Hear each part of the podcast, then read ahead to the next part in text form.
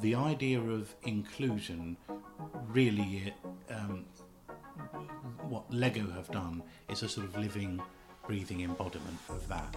This is where children can sit together and play and be part of the whole thing without any barriers at all between each other.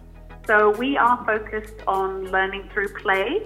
That's our you know, basic uh, message and principle. Anything that we do is related to learning through play. Um, and this uh, Lego Braille Brick project is just a fantastic example of learning through play. I mean, uh, blind children can uh, learn Braille in a playful way, which I think is just what's so new and so innovative about this project. Hello, and welcome to the Disability Download. The Disability Download is brought to you by Pan Disability Charity Leonard Cheshire. I'm Kathy Lynch. And I'm Erin O'Reilly, and on this podcast, we respond to current topics, share stories, and open up conversations about disability. Hi, guys, and welcome to the latest episode of Disability Download. On today's episode, we're going to be talking all about Lego, which some of you might be thinking, how does that relate to disability? I mean, we all play with it. Well, maybe maybe not so much anymore although my brothers definitely still do. Um, but as kids i'm pretty sure it was a big part of a lot of people's lives. And now it's actually being used for educational purposes for children who are blind. Yeah it was really interesting chatting to um, steve tyler our um, director of assistive technology and um, Stine Storm, who uh, ran the kind of uh, Lego project and um, and develop the product. And it's been like really interesting. I mean, you'll see from um, our chats to them, but it's kind of it's interesting how um, parents um, can now kind of communicate with and play with their kids through Lego and Braille and um, it's just a really kind of special thing for also for um, non-disabled um, kids to learn or non mm. people with non-visual impairments because um, it's, it's interesting and it's a, a, way that everyone can kind of connect together and learn through play. Definitely. And steve is just such a knowledgeable guy and he's worked on so many different projects in terms of assistive technology. He works with google he works with microsoft he's helped develop phones to be more accessible for people with visual impairments. So to know that he's now using that extensive knowledge and experience in something that's quite obviously forward thinking and different and just really exciting, it's just very cool to have him kind of working with us um, and learning from those experiences as well. And I just think having this is just going to really shape children's lives in, in a different way. Yeah, and I think it's, it's rolling out slowly. So I think they're doing they're, it's in a couple of countries at the moment, but I think it's going to go kind of wider, and it's part of the Lego philanthropic um, sort of uh, stream of uh, activity. But um, so who knows? Um, you know, Christmas is coming up, and you know it could be in. Um, you know, as a present for schools mm. and things like that. So definitely. So, shall we launch into the first interview? Yeah. So, first up, we've got Kathy's interview with Steve Tyler, our Director of Assistive Technology. Could you explain to us what the Lego Braille kind of bricks are and, and how they're going to benefit children? Hi, everyone. Thanks, Kathy. Yes, um, the idea has been around for a couple of years um, with discussions going on between um, a set of people, uh, including myself, and Lego uh, when they originally expressed interest. And the idea is that, as a lot of you will know, Lego's slogan is learning through play. And a very obvious thing, if you look at a Lego brick, it's got dots arranged in grid patterns, either twos or fours or sixes or eights. And especially the um, brick that has six um, dots on it, that's remarkably similar to a braille cell as we describe it. So if you think about braille and the way it's made up, it's made up of combinations of up to six dots arranged in um, going down the left hand side, three dots, and then going down the right hand side, three dots. So six in all in that grid formation. And then you take away some or amend the pattern to create different letters and, and numbers and uh, anything else that's um, reflective of print. So it's always been in our minds that Braille is remarkably similar to Lego and vice versa. And when this discussion began to take shape, um, the Lego Foundation, which is the charitable arm of, of Lego, separate to the Lego Corporation, they began to take a real interest in the whole idea. And as time went on, we began to define the project a bit more closely. Um, and obviously, one of the amazing possibilities um, around the project is that Lego being Lego and who it is, um, and the fact that it has uh, a real following in children and, of course, in parents, um, good links into schools, etc. Everybody knows Lego. If that could be brought together with the concept of inclusion and learning Braille, that could be phenomenal. And the project eventually um, morphed into a testing of prototypes. And the prototypes were essentially Lego bricks in the form of Braille and having the different Braille combinations um, along with the print. The idea being that as a blind or partially sighted child, you could learn Braille. You could communicate with a sighted child, though, um, because it has print on on the bricks, and of course parents and so on. And the key part of it was creating um, systems or support methodologies that would encourage the growth of learning and teaching and the interaction between sighted and blind children. And so, what began to emerge as we uh, began to test the idea was the idea it was of, of very different kind of concepts like um, 3D Scrabble, for example. So you could have hidden um, letters and patterns, um, not just now in 2D in the traditional way, but blocks upon blocks, um, and everybody was equal in doing it.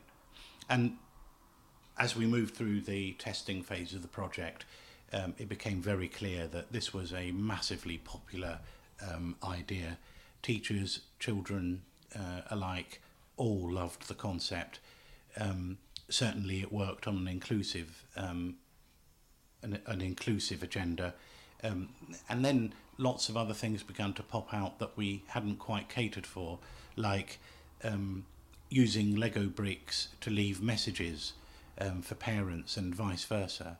Um, so, a sighted parent who didn't know Braille could leave a message for um, a blind child or a Braille reading child. So, absolutely phenomenal. And very quickly, as we moved through the project, the first phase of, of testing and prototyping, it became clear that um, we didn't really need to continue with the evaluation. It was an overwhelming support for it. Lego certainly were delighted by um, its potential. Um, and so the announcement is all about um, Lego giving the green light to the next phase of the project, the next phase being much more formal um, and the development of the products um, along with literacy development tools. So, Steve, what's your kind of role been um, in, into sort of inputting into this project? In my previous life, I've been uh, uh, an avid Braille user, of course, but also um, involved in standards around Braille. I know my way around the Braille reading market, um, and I know lots of people attached to Braille. In fact, I, I worked on such things as um, Braille standards um, that we now see on pharmaceutical packaging right across Europe. And the uh, team in Denmark that I previously worked with on that standards process um, knew of me. They'd found it difficult to engage with the UK more generally, and so approached Leonard Cheshire for some help. So I, uh, in the name of Leonard Cheshire as an organisation, acted as a coordinator um, of the project, opened doors, uh, located trialists, um, found ways of engaging organisations like the Royal National Institute of Blind People um, and others, local schools, inclusive and specialist. And then we needed some really specialist support. Um, as it turns out, I'm a trustee at New College Worcester, um, and that's a uh, specialist school in this in the secondary uh, sector, um, and they have a great interest in in um, more complex uses of Braille, especially things like mathematics and scientific notation and so on. So they were very keen to be involved. And uh, essentially, I acted as a coordinator, and we at Leonard Cheshire, of course, support the entire proposition. Um, the idea that an organisation like Lego is taking this seriously uh, and genuinely is delivering um, what will be millions of euros worth of investment is an astonishing uh, thing. The whole process will take in the order of a year from now, so we're probably talking about launch in May or June 2020, I would imagine. Looking back, if thinking, you know, if you had had this as a child, what kind of opportunities would it have brought to you? Well, it was really amazing, actually. I sat in on some of the very early trials with children, and I'll never forget one of them because I, I imagined myself being that slightly precocious child um, who happened to say, Well, they've done pretty well, I suppose. And I thought that they'd done pretty well as an opening gambit. Um, I think I would have loved the opportunity to engage with it. Um, in a mainstream setting in particular, one of the overwhelming things that children will say, a visually impaired child will say, is that um, they may well be included and they may well have lots of support and they will have formed friendships and relationships with other children. But one thing that comes out all the time is people don't really understand. Um, and I think what they mean by that often is they don't really understand what it's like for them to be in the environment they're in and for them to be a special case all the time, whichever way they think about it. They're always a bit of a special case. You get taken out of lessons to learn Braille, or you have to be taken out of mainstream um, teaching sessions to learn about mobility and things like this. The idea of inclusion really um, what Lego have done is a sort of living, breathing embodiment of that. This is where children can sit together and play and be part of the whole thing without any barriers at all uh, between each other. Wonderful. Thank you so much, Steve. Thank you. And next, Kathy chats to Stine Storm. Stine was the lead when it came to developing the Braille bricks. Okay, so um, it must have been a really busy week for you for the Lego Foundation. What's the response to the Braille bricks been like for you? Good. Well, the response to the Braille Bricks project has just been overwhelming. Um, we've simply had so many positive responses, not just from the blind community, but from people who are familiar with uh, the Lego bricks in general. Um, and we think that's wonderful. Um, you know, it is a joint collaboration um, between the foundation and, you know, the Lego group and then all the blind partners that have, uh, you know, helped us develop the concept, uh, but also tested it uh, in a few markets uh, to date. Brilliant. And can you kind of explain to our listeners what the Lego Foundation kind of does as an organization mm-hmm. So, the Lego Foundation is a philanthropic uh, organization. Uh, we own 25% of the Lego Group, which means that we uh, have uh, funds to invest in uh, different projects that benefit uh, children around the world. Um, so, we are focused on learning through play. That's our you know, basic uh, message and principle. Anything that we do is related to learning through play. Um, and this uh, Lego Braille project is just a fantastic example of learning through play. I mean, uh, blind children can uh, learn Braille in a playful way, which I think is just what's so new and so innovative about this project. Can you kind of talk about um, the Leonard Cheshire link to the project and mm-hmm. um, Steve's kind of role in developing mm-hmm. the product? So um, we've uh, been approached by different blind communities um, and organisations over the years. Um, and uh, the idea has been there, but we probably just haven't been able to, um, you know, engage with it uh, until now. Um, we were approached in 2017 by a Brazilian uh, foundation called the Dorina Nowill uh, Foundation, who had actually made a prototype uh, themselves. Um, so they showed us uh, this and asked if we could uh, help, um, you know, help them put it into production and hopefully, you know, go global. Um, so uh, of course we also contacted the Danish uh, Association for the Blind, um, who is our national organisation, who also came with this idea to us, actually back in 2011. Now they have a strong collaboration with uh, Leonard Cheshire and Steve himself, uh, which is why Steve was actually brought into the project uh, very early on uh, to help um, kind of um, put together a project team of um, blind communities and blind organizations from, from different markets. So we initially started out with four markets and we're now uh, going on to testing informal. Brilliant. So, um, so what's the kind of potential of the, the Braille bricks going forward? I understand it's going to be kind of rolled out in um, a number of uh, countries, um, and kind of what's the, the kind of next stage, really? Well, um, the complexity of this uh, project is, is quite huge. As you are aware, each uh, Braille alphabet is different depending on the uh, unique characters in any given language. So, uh, with English being probably the most uh, simple of those, with A to Z, uh, if we talk about French, uh, they have about 12 to 13 extra characters just in the alphabet. Uh, so, of course, uh, with printing uh, the letters on the bricks, it has also added the complexity that, um, yes, we're going to have to make local versions for each um, language as well as each market.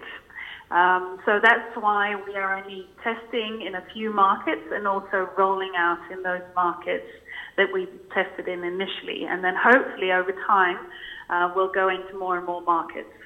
Um, it, I just have to stress that uh, it's not the toolkit in itself with the bricks. Um, what is equally important is the teaching concept that goes with it to ensure that the blind and visually impaired children actually get uh, the most, the optimal out of, you know, the, the Braille bricks. Um, you need to be taught in the right way and to ensure that it is truly learning through play. Yeah, in, interesting. And and do you think this has the potential to be even a mainstream product um, because you know Braille kind of lends itself quite well to to Lego. Yes, um, it's a very good question. I mean, um, right now we're still in pilot phase and we're investigating ways to cater to uh, supply and demand. Um, and yes, we have been asked why is this not readily available for anyone online or in uh, shops. Um, but we strongly believe that this uh, teaching concept is uh, so important and that it is implemented in the right way, which is why we're collaborating with Leonard Cheshire and similar uh, local blind organisations to ensure that it is done uh, in in the right way. So we, we're more focused on quality over quantity, um, and yeah, um, I just mm-hmm. thought from looking at your sustainability, mm-hmm. you know, uh, agreement um, for 2030 to make all of your products out of kind of sustainable mm-hmm. um, materials, is that mm-hmm. why you debuted the the bricks at the the conference in Paris? Um, and will, will the Lego Braille bricks be made out of sustainable materials? Well, the reason we chose to announce Lego Braille bricks at a sustainability conference in Paris uh, was because one of the themes was inclusiveness. And um, we just think this is a great example of showing inclusiveness of how children with special educational needs and disabilities can be taught alongside, uh, in this case, uh, sighted children. Uh, so for us, this is sustainable in itself.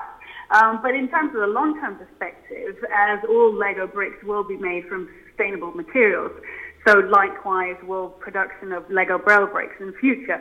Um, but right now, in order to bring them to market, they are produced under the same high quality standards as the Lego bricks that we have in any other Lego set. Brilliant. Thank you so much. So I think what this episode is really showing us is that assistive kind of technology and devices is more than what you might initially think of in terms of online, on the computer, or on your phone. It's like practical tools that you can bring into your day to day life that are really just going to make things easier, um, provide people with more opportunities than maybe they would have had in the first place. Um, and it kind of just puts everyone on more of a, a level playing field almost, doesn't it? I think that's what's the, the beauty of it is it's quite simple and often the most simplest kind of solution is the best one. Yeah, so if the Braille bricks sound interesting to you, definitely write into us and let us know what your thoughts are on it. Um, if there are other products that you know about that you think are quite game changing, so just email us at disabilitydownload at leonardcheshire.org. And remember to like, share, and subscribe. Um, we really want to hear your feedback and um, we want to to find uh, new stories and topics. So if you've got any ideas, send us an email or you can get in touch with us through social media at Leonard Cheshire. I'm Kathy Lynch. And I'm Owen O'Reilly. And this has been the Disability Download.